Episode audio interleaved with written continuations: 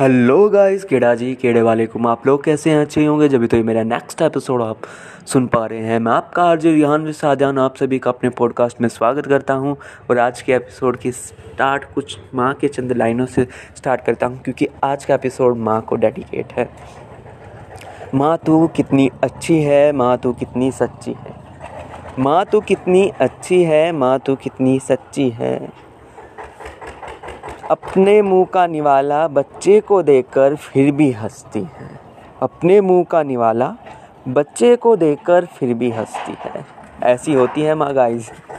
माँ वो है जब दुनिया साथ छोड़ देती है तो वो ही है जो तुम्हारे हर पल दुख हो या सुख हो, तुम अमीर हो या गरीब हो, तुम्हारे साथ हरदम बनी रहती है।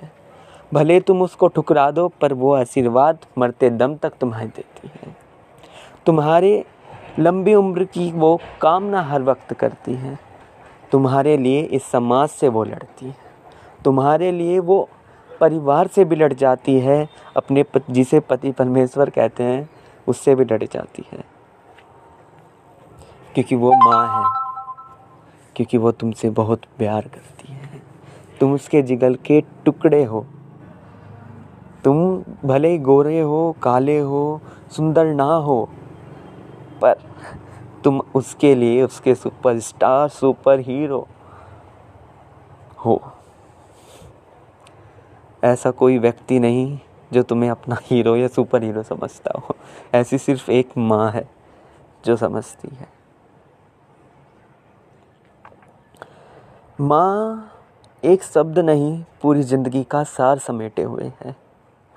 माँ से ही तो ये सृष्टि चलती है। माँ बिन तो ये संसार चलता ही नहीं। जब कोई औरत माँ बनती है, तभी सृष्टि की संरचना होती है। उसकी भावी पीढ़ी आगे आती है। धन्यवाद। I love you mom that's it